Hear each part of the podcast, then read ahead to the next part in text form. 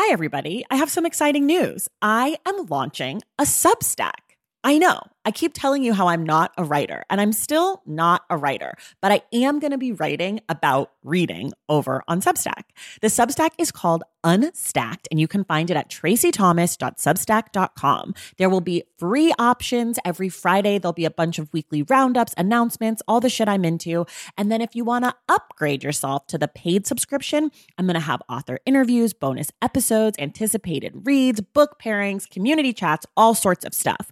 So, if that sounds like something you'd be into, go to tracythomas.substack.com and join Unstacked. And of course, I've got a special offer for you. If you go to tracythomas.substack.com slash the stacks 10, you get 10% off your first year membership of Unstacked. You have from now until April 4th to redeem. Again, that's tracythomas.substack.com slash the stacks 10 for 10% off Unstacked.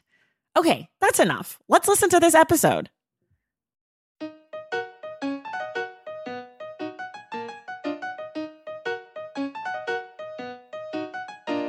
Welcome to The Stacks, a podcast about books and the people who read them. I'm your host, Tracy Thomas, and today we have two very illustrious guests. Desus Nice and the Kid Mero, aka the Bodega Boys. You know them from the number one show on late night Desus and Mero on Showtime and from their Bodega Boys podcast. They are now New York Times bestselling authors with the release of their book, God Level Knowledge Darts Life Lessons from the Bronx. Before we get to the episode, I want to say a huge thank you to the Stacks Pack, aka the people who support the work of this show on Patreon. Each month, they contribute $5 that helps me to make this show and gets them access to our virtual book club and more. I am forever grateful that the Stacks Pack exists, and I would be lost without y'all. This week, I'm sending an extra grateful shout out to Liz Moriarty, Jen Kuzmer, Bethany Scogan, David Hobgood, Ann Sider, Selena Pichardo, Caroline, Jennifer Monsalve, Elizabeth Hudson, and Ellen Q. Thank you all so much. Okay, it's Bodega Boy time. All right, everybody. I am here with the real life Bodega Boys, aka Yeah. on top of Yeah. aka Desus and Yeah. Mero. What's up, you guys? Welcome to the Stacks. Word up. What up, Thank Stacks? you. Bodega Boys in the building. what I'm BX in the building. You know the You know vibes. what I'm saying?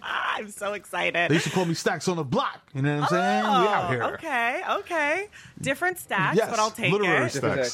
because you know what I'm saying? I, I almost died in the New York Public Library Stacks. So yeah, well, that's that. the kind of stacks that I'm more attuned to. But you know what? I, this is a stacks. in, this is a stacks inclusive zone. So all stacks Yes. welcome here. We always start with the same question, which is in about 30 seconds or so.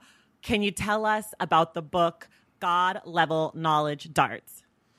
God level knowledge darts. Uh, it's just a it's a roadmap to guide you through life as seen through two formerly dusty inhabitants of the Bronx. Bam, there it is. Okay. It is very good, bad advice. It is very, that's actually really well done. I actually think some of the advice is really good.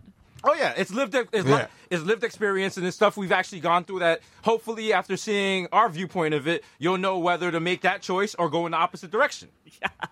Um, do you guys, have you guys ever done a book podcast? I think we have. We've been doing a press tour right now, so we've been doing book podcasts, but each and every book podcast is unique, and we will treat this one as such. And we're the best. Don't worry. You don't have to repeat that, but it's true. Because, yeah, number one, number top two, and it's not two. Yeah, You know what I'm that's, ex- saying? that's exactly right. Thank you. Shout out to Oprah. I, what I want to know is how you guys wrote the book together because you, it's very much in your voice. I mean, it's mm-hmm. even Mero. Yours is even in your font. Like you guys are really mm-hmm. going for it. But my question is, how did you actually write it? Did you guys sit down at a computer? Were you together? Were you just shooting the shit? Were you recording yourself and then transcribing? Like, how did you bring the book to life?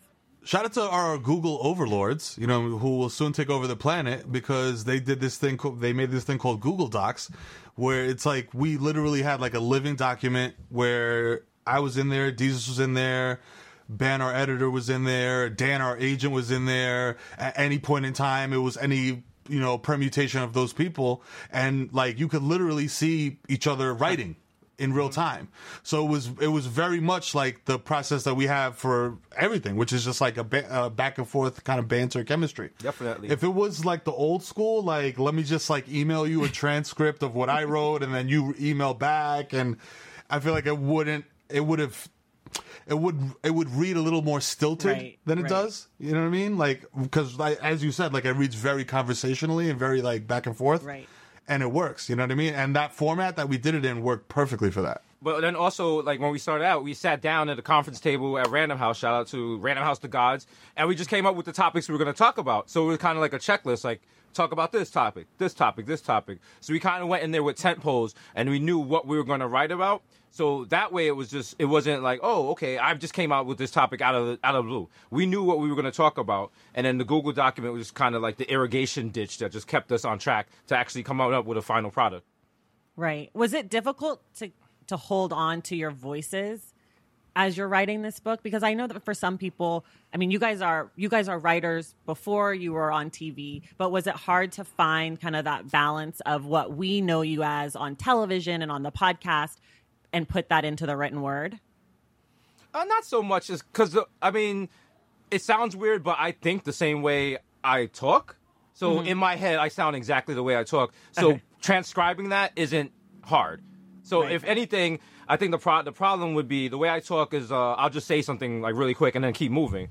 Then I'll go back and when you're rereading it, it's like I want to change this. I want to say it a different way, and I can get fixated on that. So sometimes that would happen, like the perfectionist, just trying to get it to sound exactly like Desus, the way Right. I want it to come across. So like that was the only problem, but it was never really a case of losing my voice because like uh, we're so Bronx that everything we say comes out Bronx. So it like there's we're never gonna have a paragraph that you read. You're gonna be like, wow, that sounds like Scarsdale. Like no, it's Bronx all day. You you feel you know the vibes. Yeah, you already know. Yeah, now for me, it was just like I'm I'm used to writing from like just like off the top of the head. Like everything has always been freestyle from like when I was blogging to doing like music reviews and all the Vice stuff and uh, Noisey and all that crap. But like it was just it to me it was just like yo go you know what i mean? Because this book you know it's not gonna there, there's no software update for a book. Right. so this what it is what the what you're living right now in this year that you're writing this book is gonna come through in this book. So like to you know it's kind of like a time capsule. So it's just like i was just stream of consciousness and you could tell like when you read the book there's like i i veer off a lot and i'll just like talk uh, like i'll be talking about my kids and then start talking about a song that's playing in the background while i'm writing Right. and I'd be like, wow, this song is really fucking good. You know what I'm saying? So like that, so it reads that way. It's very, very, very stream of consciousness. And Like, you all wrote this book a little bit ago because your ages in the book are not your ages now, but you said that they, I think, right? Yeah, we wrote this book almost two years ago. Well, yeah, with the whole book writing process, it's just like you write it and then they got to get proofread and then published, and then even our book release got pushed back because of Corona. So even Right. that. So there's some parts of the book I read and I'm just like, oh wow, I can remember specifically where I was when I wrote that. And it's like, Right. wow, that does not even apply to my life anymore. There's people in the book that were not, that's not in my life anymore when I was writing the book. Right. So, you know, it's, it's literally a snapshot of our lives at that given moment when we were writing the book. And in the book, you don't, I mean, on the show and in the podcast, you guys talk about current events, you talk about politics. You guys have had so many politicians on, but in the book, none of that is there. Was that a conscious choice of like, this is going to be a time capsule, so we don't want to too much date ourselves? Definitely, I know. on- On, my side, definitely, because it reminds me of uh, late at night because I have like terrible insomnia now. Every now and then, when I'm watching Golden Girls, they'll do something super political that makes no sense today. Like Right. the other night, they were losing their mind because Dan Quayle was in town, and you're just like, I know, I get that joke, but like. If you're 15, you're just like, what? Who? What? What? And like, we didn't want to do that in our book. Like, it was super easy to do like jokes that would have been topical and hilarious at the moment when we were writing them. But what were we laughing about two years ago? That it wouldn't be funny now to read it in a book, especially now during Corona. Like if we're like, I don't even remember what was funny two years ago. Who knows? It could have been like Yeah. something about Hillary Clinton's emails. Like you don't want to Right. be some washed comedian still doing jokes from two years ago. Yeah. Okay. This question, I've been thinking about this question since before I ever knew I was going to have you all on the podcast. I know Shea Serrano is someone that you guys know, and I love Shea. Shea. he was on. He's so great. He was on the podcast last year, and in talking to him, to him, I realized that sort of the persona that Shea has on Twitter and in his writing sort of is almost mm, gosh, this is such a hard question. I don't know how to say it, so I'm going to just push through. But he is so smart, and I understood that when I started talking to him about his book and he started talking about his process and what he was thinking about and how he was crafting his work. However, the persona that we see online is someone that's super casual and someone that just things just pop into his head and he says whatever he's feeling. And after talking to him, I went and I saw you guys live here in LA. And one of the big takeaways from your live show for me, and then in reading this book and in watching you and being just like, you know, a fangirl, is that you're so smart. And I can tell that the work that you're doing is crafted and really thought out. But how do you guys balance that part of yourselves with the sort of persona or the performance part of what you do, which is a lot, feels a lot more casual and almost like the audience is supposed to think that you guys don't even think about it and it's just all natural. So I guess the question is how much of your performance is crafted and also how much of that do you really think about? You you want to get your mind blown Listen, right now? this is gonna sound very bad. Oh, no! This is gonna sound very bad You and wanna- arrogant wanna- and like whatever. you But hear it really is just off the top all this the time. is when we go into an arena and it's like it's time to get ready and we do the audio check which to this day we have no idea what an audio check means we just go on this we just we just get on stage and go you're then we go backstage and we might smoke we might drink and we go on stage and there's literally nothing is written there's nothing impromptu there's no jokes made ahead of time everything you see on stage anytime we perform any podcast we do that's 100% of the moment right then and there Yeah.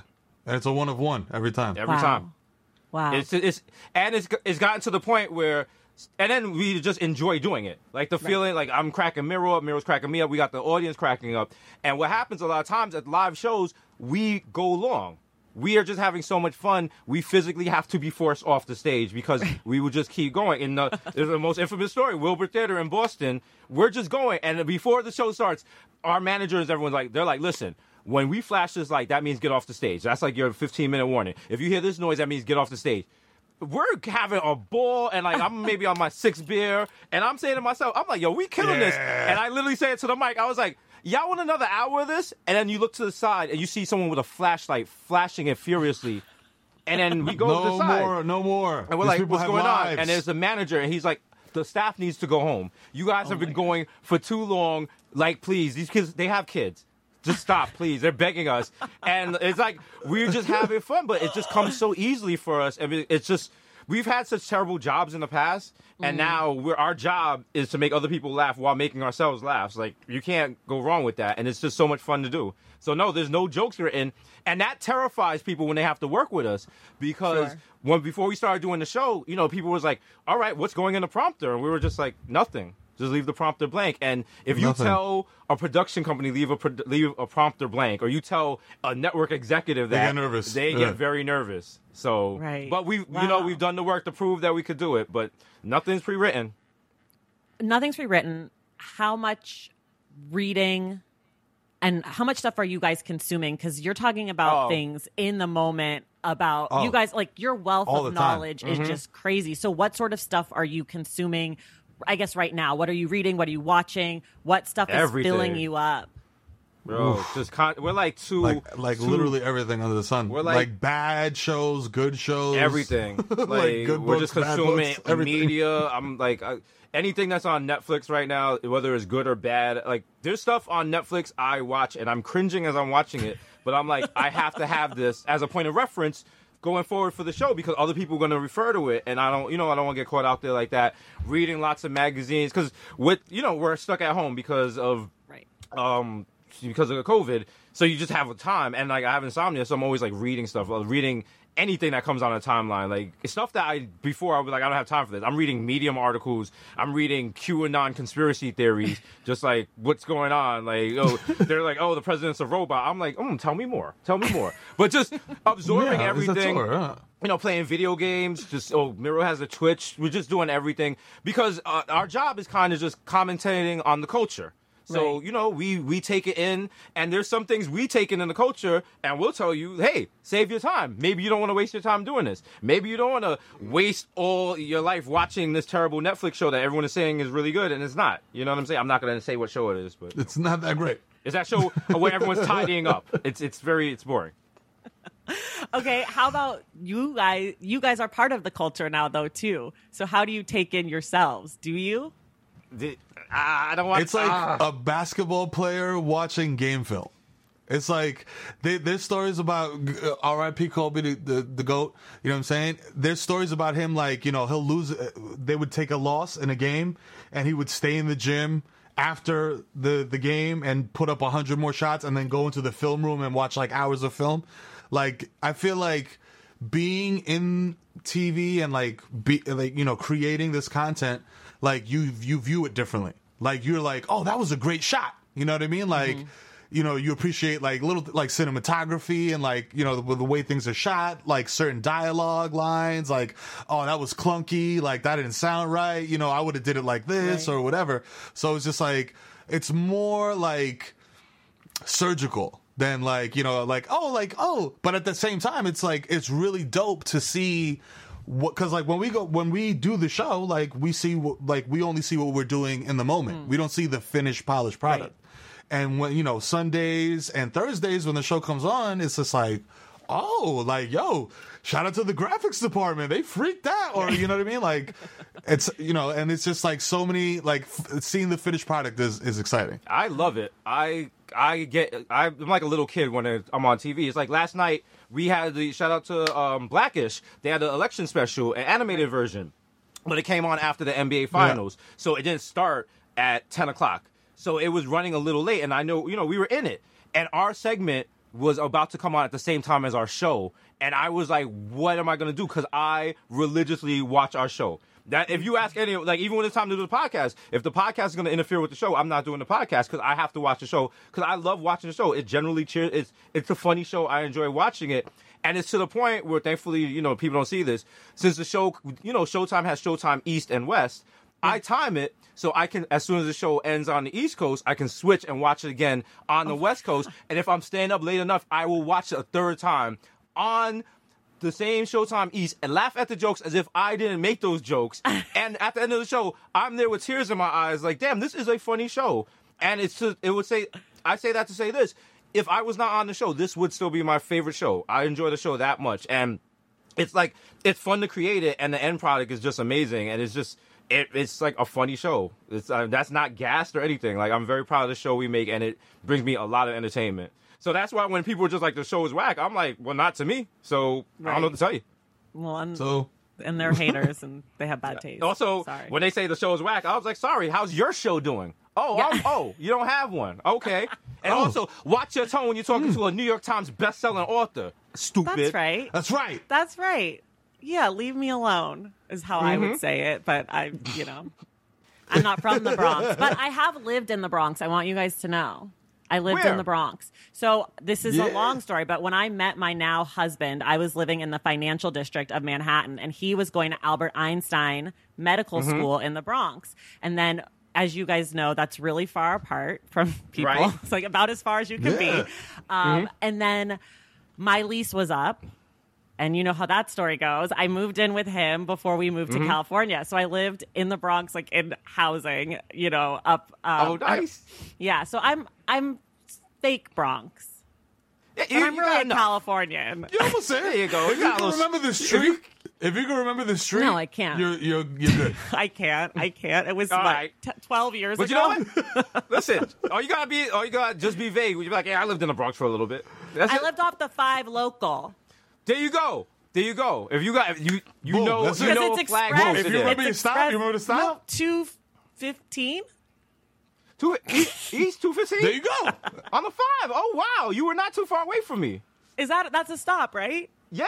Okay, Two okay. fifteen Street. Yeah, yeah. It was Yeah, above yeah. ground. It was above Yes, ground, above which I remember. My bones Talk to remember them. that shit in the winter. Talk to them because a lot of people in New York do not. They never venture out far enough to realize the train goes above ground. The Yeah, first time it you're on sure the train it- and it goes above ground, you're like, "What is going on?" Looking around think like, it- what the hell? That's the New, that's the New York that's the New York City version of the Rapture. You're like, "Oh my God, where are we going?" Listen, it's like a weird rift because when you're coming out of the tunnel and like, and as a graffiti kid, I love this. Every subway tunnel that you come out of is smashed with graffiti on, from on every side. So it's like you're going through like this weird vortex, like you're coming out of a dark tunnel into like this mad color, Yeah. color, color, color, color, color, color, and then you're like, pow, we're in the hood. Yeah. Welcome. Hello. Anyways, okay, enough about my my stint in the Bronx, but I just wanted you to know that I'm, mm-hmm. you know, I'm real. I'm legit. I'm a legit Bronx. Bron- BX all day. Yeah. BX all day. Yeah. I lived there for six months. Boom. Anyways. BX six months. Yeah, that's right. That's right. Six months for me. This is actually related to your book and the current moment. I'm going to try to bring everything together. In the book, y'all talk about the New York PD. You grew up in the Bronx, you're kids of the stop and frisk era. And so I'm sort Mm-hmm. of curious about right now, everyone, I guess, in the last six months, discovered that there was racism and that cops could be mean to people. Like that's like this thing that people were like, "Whoa, Yeah. did you know?" So I'm curious what that's like for you guys, who I'm sure have been like New York Police Department, super great guys. We love them so Yeah. It's much. hilarious. You know. It, it's hilarious. Yo, it's funny because, like, you know, to quote, you know, uh, rest in peace, Prodigy from Mobb Deep, he called them New York pricks and dicks. And I was just like, yo, I thought that getting stopped and frisked was normal. I thought it was illegal. That's how, that's how, that's how pervasive the shit was. It was just like, yo, like I'm walking to the store and you're gonna drive down the wrong way on a one way street just to hop out, scare the shit out of me, throw me up against the wall, and ask me what I'm doing in my own neighborhood. So like, you know what I'm saying? Like, and I, and that was just regular. You wouldn't get booked. They wouldn't bring you in. You know what I'm saying? Because if you look at my rap sheet, there's very few charges on it, but there was so many interactions with police where they were just like, "Yo, fuck it."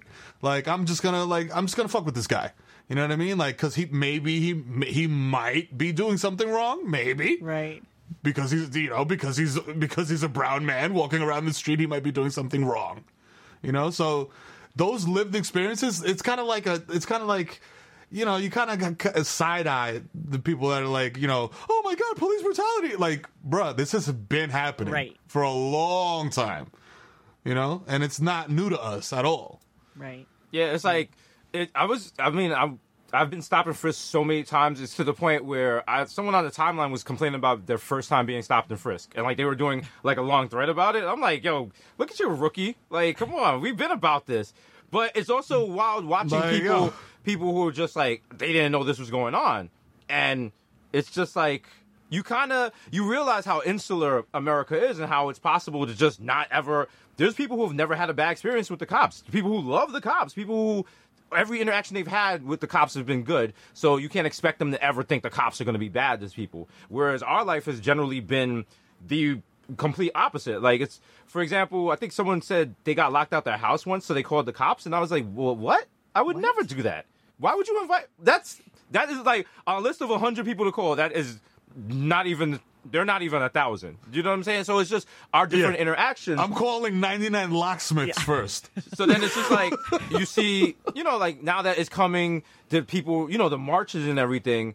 It kind of gives you a little bit of hope because at the same time, it's like, yo, we went through this, and now you see a younger generation going through it, and they're mm-hmm. like, yo, enough is enough. And it also kind of breaks your heart that they're fighting to stop the same thing you went through that you were fighting to stop. But it gives you some hope that you know, more people. You look at the protests now, and it's not just us. There's more people. It's more diverse. It's different people caring about it. You're getting different voices elevating the struggle, and there something could happen. I know it's like it seems like a losing fight, but you got to think about like even with Jim Crow and on the buses, black people not being able to sit in the front of the bus.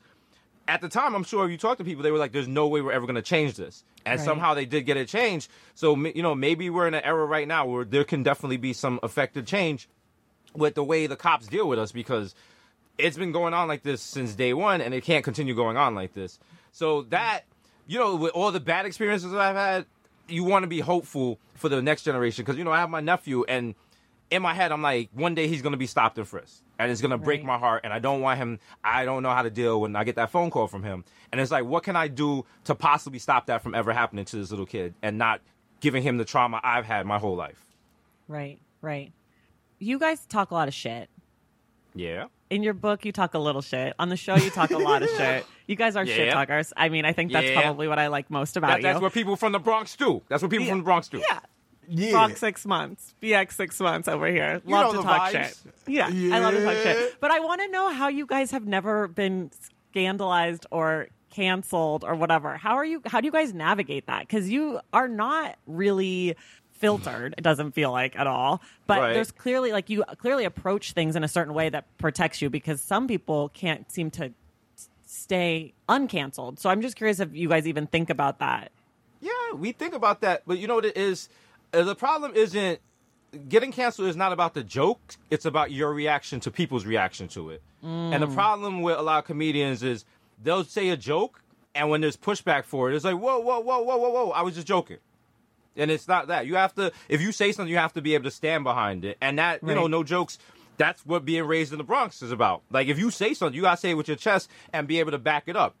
And that's how we do our jokes. That's how we do our podcast. Like, if you're gonna come to us and be like, "Yo, you said this and this was wild offensive," we'll point to you and be like, "Were we being offensive? Was it sarcasm? Were we mocking something else?" Because we're not going. Mm. If you listen to our podcast, we're not doing low hanging fruit, easy humor like that. Right, like there, right. there's a level of intelligence to our humor, and we do care about the jokes we make.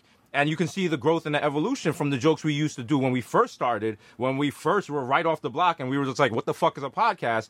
Versus the jokes we do now on Showtime. They're Right. still edgy, they're still raunchy, but you have you get it. And you're like, "Wow, there is intelligence here." They're being they're doing they're not doing a joke for joke's sake. They're doing a joke to get to a certain point or to get a certain message across. And you know, it's like with that power comes the responsibility. And we realize if you say certain things, you're going to be held responsible for it. So everything we say, we know we have to stand behind. And that's, I think people respect that. And that's why people are just like, I see what they're doing. I, I respect their humor. Yeah. Yeah, and I feel like uh, it's also uh, uh, part of it is also just like people seeing the the beginnings and seeing the growth because it's been organic. It hasn't been like, yo, you got in trouble, so you got to pivot. You know what I mean? It's Right. been like, oh, you're meeting people from different communities. You're meeting people from, you know, marginalized communities, and they're like, hey, look, like you know you might have said this or like yo can you like can you chill with this or that or you know and it's just like i don't i don't even want to call it self-censoring it's just like not being a dick Right. you know what i mean like just like taking other people into consideration and making a joke that's gonna like if you're a comedian like your aim is to hit a wider net. Mm. You know what I mean? Like to cast a wider net. So why would you, you know, like r- like fight back against people that are like, "Yo, I want to laugh at the st- stuff that you're doing. I want to be a part of this, but like you're literally coming at my neck." Right. Like you're offending me with your with your shit. Like, you know what I mean? That's that's just counterintuitive to to like wanting to do like comedy and be successful. Period. Right. Like Yeah. it doesn't make sense. So like whereas the world was our block, it's expanded. Right. And then also to be a human, you just becoming a human is just like learning from your experiences. Right. And the experiences you have, you know, like there's people I know who have never left the Bronx. They've never left the and you're like, how how does that happen? It's like, no, everything I have is in the Bronx from 233rd to 149th Street. I there's no reason for me to leave the Bronx. And then once you leave the Bronx, then you start meeting other nationalities. You meet other people. You eating other food. You're experiencing different cultures. And with that, as a human, you should be able to glean things from that, learn from these experiences, use that to make your jokes better, use that to make your experiences better. And then, you know, every now and then you'll come across someone whose viewpoint or just situation you never even considered. And, and in a million years, you would never consider because you've never been in that situation. It kind of reminds me of once we were doing a meet and greet after one of our shows.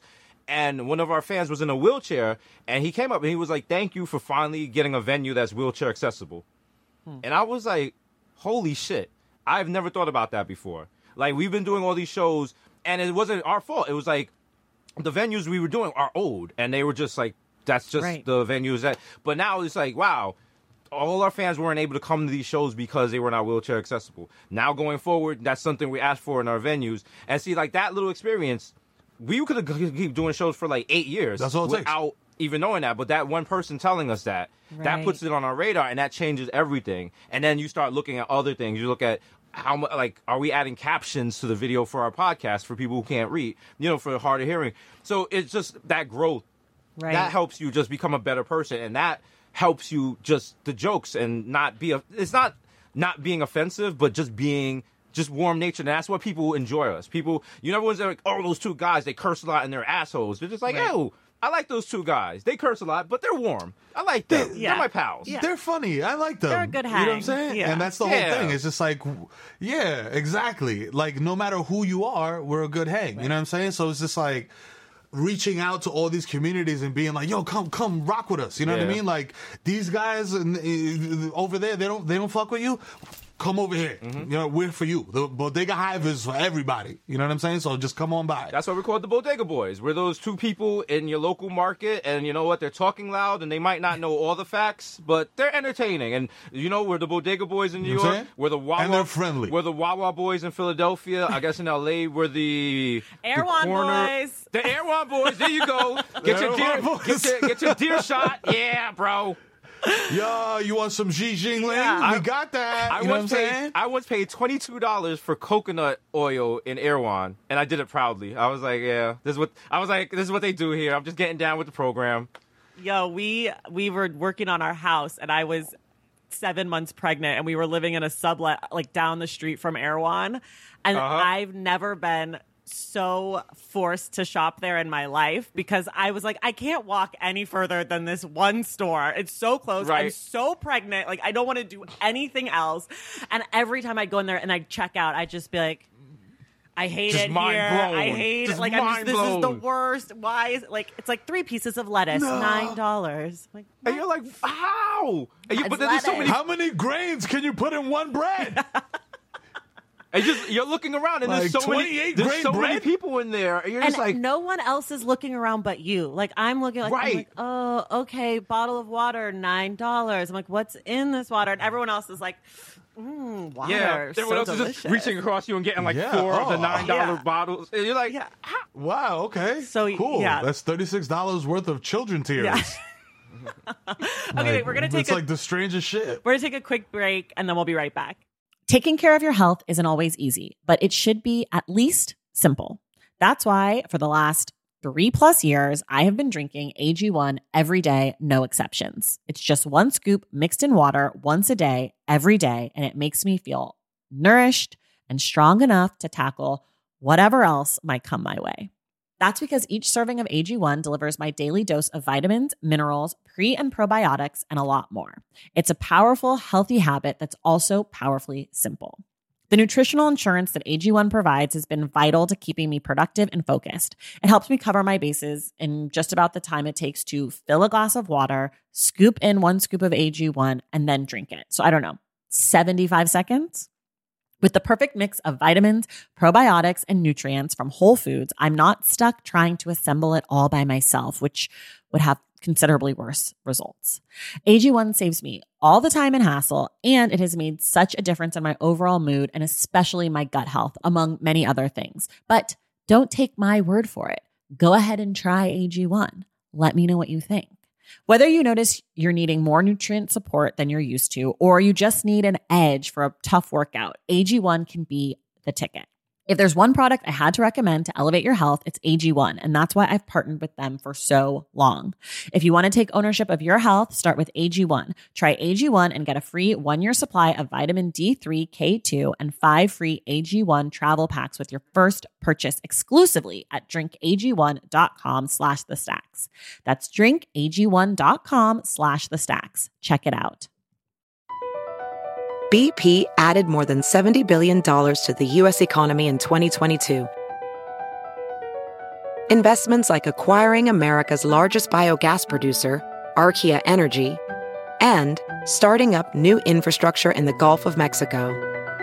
It's and, not or. See what doing both means for energy nationwide at bp.com slash investing in America.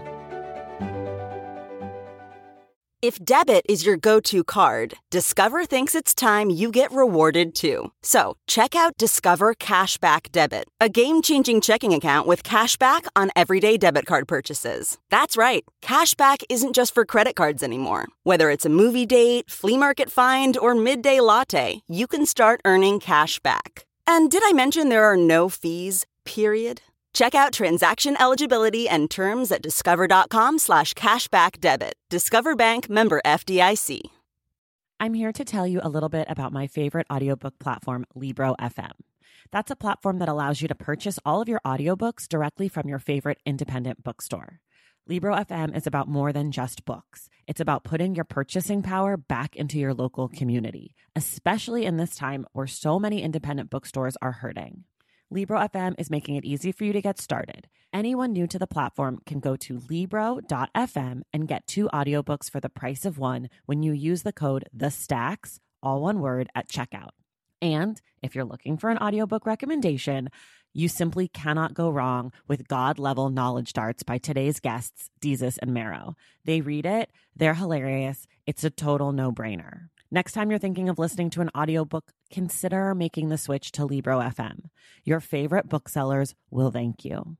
We're back. We're going to talk a little bit more about the book because this is nominally a book podcast, but it's not every day you get to talk to the Bodega Boys. So if you have a problem with this, you know, sorry about it.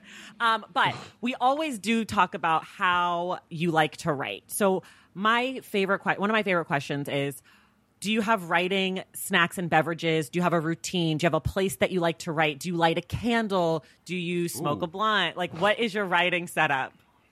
Oh, nice. my I'll tell you right now, I only write on my personal laptop. It's like old as hell. It's an old ass M- MacBook Pro, whatever the fuck I don't know. But it's just like my first laptop that I got with like, yo, we're on TV now. Like, cause my laptop before that I inherited from my wife from like 2005. Okay. So like, and it was it was a 13 inch PowerBook. It was trash. So I got this thing, and I only use I like uh, like you said, roll up a nice little backwood. You know, have like a little beverage, and lights are low, and I only use text edit. Oh. For some reason, like only write in text edit. Interesting. Me, And I'll have like four windows open at once, like going through different things, like a script here, a, a short here, a book here, this thing here, and just kind of like, you know, if I get stuck in one place, I'll move over to this, and if I get stuck here, I'll move over to this, and just keep the wheels turning. And is it Yeah. at the end of the day? Is it in the morning? Is there a time of day that works for you, or is it whenever? oh, you- it's at the end of the day. After the, uh, quiet house, kids are in bed, four kids, Four kids are in bed. You know what I'm saying? Wife is upstairs watching season 20,000 of Grey's Anatomy. I relate. And I'm in the basement sparking it and, you know, getting getting getting down and doing doing the damn thing. yeah, me, I use uh, it's usually from about 1 a.m. That's when I start my writing time, and I have a MacBook Air, so I use um, Google Keep, which is basically the Google version of Evernote. So that way I could just because every now and then I'll have like little ideas, and you can do it on your phone, and then it just trans- it goes on whatever uh, computer you go on. Definitely roll up several times. I might go through four or five blunts, but it's just like you know, oh, gotta keep the Becks on deck, Mister Beck on Deckerton. And the thing is, like, because I'll do it in my living room, but I don't like smoking inside my house because you know it makes everything smell. Yes, so I go on my balcony. So usually I I could go on my balcony. It's late at night. It overlooks the Bronx, and you know you see stuff, give you some ideas. If you're just trying to think of like something to get out a certain way, but usually the thing is I can't sit there and write for long periods. I just could get distracted. So while I'm writing, I'll have the TV on and it'll be showing like Frasier or Golden Girls, or I might get up and play video games. And my new thing now is like connecting really old video game systems. So I might throw on the Xbox 360 and go back to Grand Oh. Theft Auto 3 just to clear your mind. Just little things like, or play a, I use, for some reason, I have a Wii, one of the first Wii's that came out, and it still works, and I use it almost every night because it's just like, do you do like the it breaks workout? the. I play a baseball. I do MLB Power Pros. It's like a baseball game. It's it's super cheesy, but it gets you so concentrated on that that when you're done, it's like a whole new shot of adrenaline, and you can get back in there and start writing. Because every now and then I'll be writing, and you'll get to something, and it's not. I don't want to write about it. It's just I don't feel like writing about that topic today. Or I just don't feel motivated for that particular subject. Like sometimes the motive, like I'm like I'll come in. I want to I want to write about like being broke because something just happened and it reminded me of this and I want to add that. And it's like, well, you were supposed to work on this chapter today, you know, get the energy going or you'll come back to something. So, you know, it's so ebb and flow, but everything from one to also the worst feeling in the world is look is when the Hallmark channel switches from Golden Girls to Fra- uh no, from Frasier to I Love Lucy at like mm. 6 a.m. because by then the sun is up and you have gotten no sleep and you got to start the day. But if you got some work done in that, between that time, it kind of balances out. Oh my gosh, I love your shows. That's it. Uh, They're great. Both of you conveniently did not answer the part of the question that I'm the most interested in, shockingly, is any writing snacks? oh, snacks? Yes. Oh, Yeah. oh yeah, hell yeah! Oh Talk man, about I got some shit I'm right here. big snack Like, fan. I don't, The I don't- if you, I don't know if you can see this door right here is a pantry. Oh. So like, there's a bunch of shit back there. There's like cookies and like all types of shit. Like, and my wife hates me because this is supposed to be like extra stuff that's not in the you know cupboard mm-hmm. upstairs. But like, I'll just grab random stuff. Like, I just discovered that these are delicious. I didn't even know. Like, know what I'm Townhouse saying? Like- pita. Huh. yeah, they're like Mediterranean herb pita crackers. I don't know, but I just started eating them with like dip and shit, and I was like, damn, this this woo, this is hitting. I don't know if it was the weed or what, but like. I blew through like two boxes of those, but yeah, no, so, definitely like a little something to munch on and shit. Because obviously, like, you know, you still gonna get do a little token and shit. You know, you get a little munchies.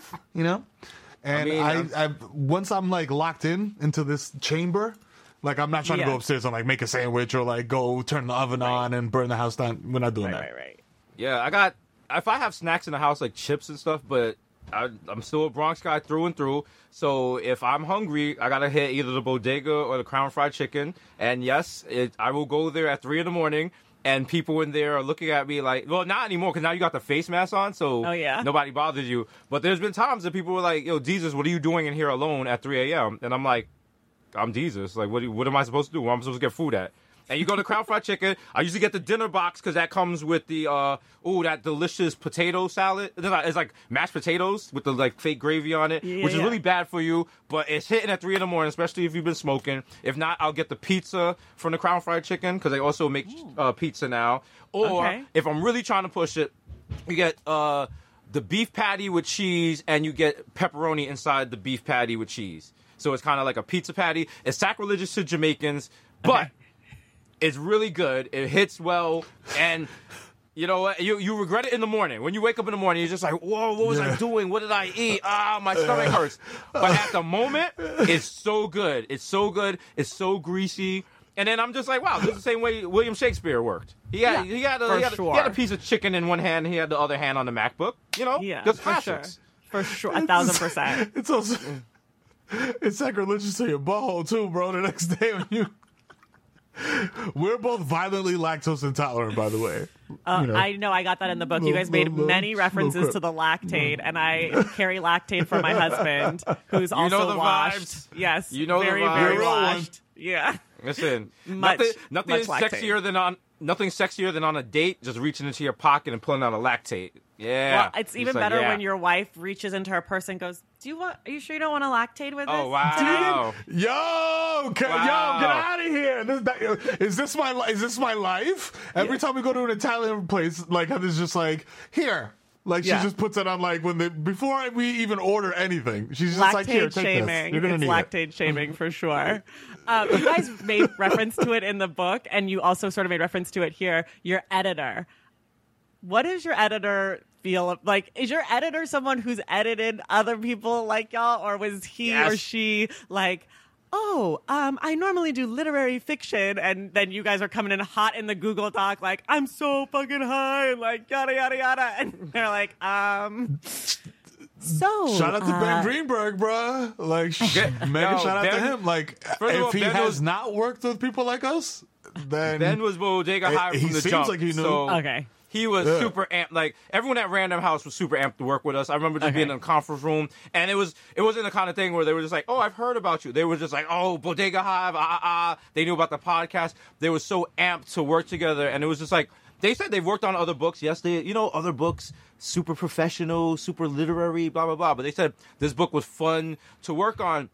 And if you look at the emails we were sending, it didn't seem like an email between an editor and writers. It was just like homies. Just like, yo, blah, blah, blah, yo, do that, yo, don't forget this, ah, ah, ah, yo, this. And then him just sending emails like, oh my God, that last chapter was so funny, keep it up. Like little things like that. So, shout out to him. He made it super cool to do the book. And also, he was in the Google Docs with us. Right. So, you know, you'd see him in there and like, like he's like, ha ha, like little notes in the side. he just kept, it made it so much, so easy to work Yeah. with. Shout out to Ben the God. That's good. Love that guy. Yeah. I was gonna say that was the funniest part is just that he would pop into the like you know like Google like you know how how you have to like you know solve and edit or whatever in Google Docs like Yeah. I'm just going through like okay where did I miss a comma where did I fuck up a punctuation or spelling or whatever just going through going through going through like you know proofreading or whatever and I'm like, you know, you'll come across five or six notes that are just lol, lol, lol, lol, lol. Yeah. You know what I mean? And I'm just like, uh, okay, uh, resolve. Check. Oh my god, I love that. Well, I'm because I was shop- reading the book, laughing out loud, thinking, you know, a lot of editors in the publishing world are very stuffy and very Yeah. Caucasian, oh, and Oh, I was Yeah. thinking, like, yo, I'm so curious who their editor was and what that transition was like. But it's dope to hear that it was someone that already was on board with what y'all do, and so you were able to Oh, just yeah. be you. That's He was not stuffy at all. He was very Caucasian, but he was not stuffy at all. They're almost all very Caucasian, to be honest. Yes. Um. I know you read magazines and all that type of shit. Do you guys read books too? And what sort of stuff are you reading that are books? Oh yes. Yes. I have to Oh, man, read books. I like art stuff. Like I uh shout out to Cat Marnell. I'm I'm I'm I'm a, I'm a little late, but like I, oh, I've been Your enjoying How to Murder Your Life. You know what I'm saying? Uh, PPP gang all day. We're out here, and um, I have a bunch of uh like art, graphic design type of books. Like this this one's really dope because it's really big. It's huge. Wait, Beyond the what it- streets. oh yeah, say, say the Uh, name. This right- is a podcast. Beyond the Streets. right, right, right. Okay, yeah, now I'm showing the video like a bo- like a bozo. It's Beyond the Streets: Vandalism as Contemporary Art, compiled by Roger Gastman. The other one was How to Murder Your Life by Cat Marnell. So, with those two, also um, uh, Peace Book and World Peace Book by David Villorente, aka Chino. Um, like those two, and also and and speak, and we were started talking about Shea Serrano. You know, I dove headfirst into basketball and other things, and So movies and other things, and it, it's just like so good. And I was just like, bro, like the like you were talking about like voice and like the like the casualness of the thing, but like it was still very structured and good. I was just like, man, like that's that's like goals, literary goals. Like having a book that's super duper fun to read, but isn't like a mess that's just like Right. all over the place. right. Uh, yeah. Totally. Yeah, I gotta read because uh, my mother, I was raised. My mother was a librarian, so Right. I have to read. Like, if she finds out I'm not reading, she'll come up here from Florida and smack me in my head. But right now, I I'm revisiting because I was also an English major, so I read a whole bunch of a million, like every book ever written, probably in one day for like one class because the teachers were merciless. But um, I was rereading Black Richard Wright Richard Wright Black Boy when this all started, when the lockdown started. And like I'm super, I've, I've read it 50 billion times, but this time reading it, like I never realized I kind of glossed over the whole communist socialist aspect when, towards the end because toward that, to when I was younger, that was like boring to me. But then reading that part of it now, especially with everything that's going on, it has a whole new frame of reference. And then another good throwback, Parable of the so- of the Sower by Octavia Butler, which is listen for the pandemic. Come on, it's all things are all things that I read in the past are they take a whole new um just they, you look at them differently now because like we're in a time that you wouldn't like it's kind of like that twilight zone episode where that guy he's always busy he's always busy and then he like the world something happens to the world and he has that whole collection of books and he's like i mm. finally have time to read i finally have time to read but then mm. his glasses break and it's like tragedy but right now we're at that point where yes people have time to read we're stuck at home Right. we're all like, yes, we have jobs and everything, but you have opportunities. Like you can read in the bathroom. Even you don't have to read a whole book. You can read a piece of a book, and it's like we're not running around as frantically as we used to be. We're very at home. It's like the op. Like they made Quibi because they were just like, oh, everyone's gonna be running around. They want to watch shows on the go, and it's like, no, Right. right, right, now, we we just got time, baby. We just Yeah. got time. Bad timing. Really listen, bad timing. And remember, books are the original version of Netflix dropping a whole series at once. Right. So Right. you know, just I'm just so we're, like I'm just revisiting old books that I've come to love and enjoy, and you know, just read it because magazines are cool. But when you read a book and then you're able to put it on your bookshelf, especially now with Zoom, now Yeah. you're bragging. Now like you you hop into Zoom, you're like, look at all these books I read. What's up? And then you could get you can start flossing with it. You can put them in color order. You can That's put like me. brand I'm new. team color yeah. order. I'm team color Yeah, order.